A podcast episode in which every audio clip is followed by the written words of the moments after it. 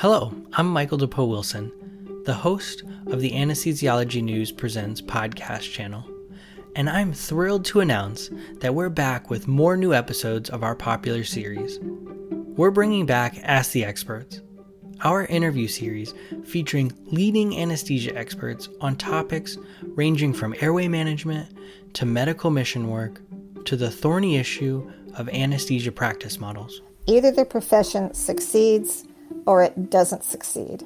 Trying to put artificial protections around it implies that it's so fragile that it needs protection. Profession isn't fragile. Anesthesiology isn't fragile. We're also bringing back On the Case, the show where we sat down with authors of our popular case report series on the most unique clinical case studies published in the magazine. I, I, can tell you, we've seen several other patients with complications of kratom that I've reported to the government agencies since this case. Uh-huh. This was eye opening for me because I and my PAs and the majority of our neurology staff and even our toxicologist wasn't quite familiar with this drug. We are so excited to be back for another year of award winning podcast content.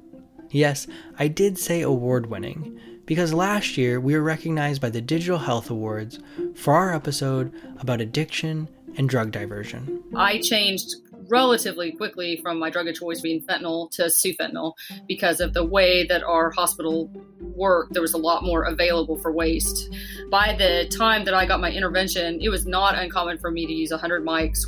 And this year, we will be expanding our focus into new and even more interesting topics, including a conversation with one of the authors of the new ASA Difficult Airway Guidelines.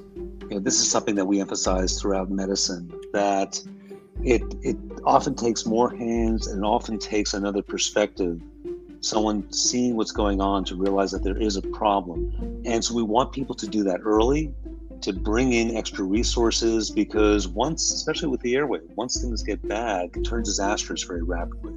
And we will be talking to new authors of some truly unique case reports, complete with insights into how to make quick, accurate decisions in unanticipated clinical situations one of the difficult things about having a differential is that um, in medical school they teach you that you go down this list of, of your differential and you do one thing and then the next thing and then the next thing. And in real life we know that's not what happens. Hmm. we investigate multiple things at the same time. I'm looking forward to sharing these conversations and stories with you.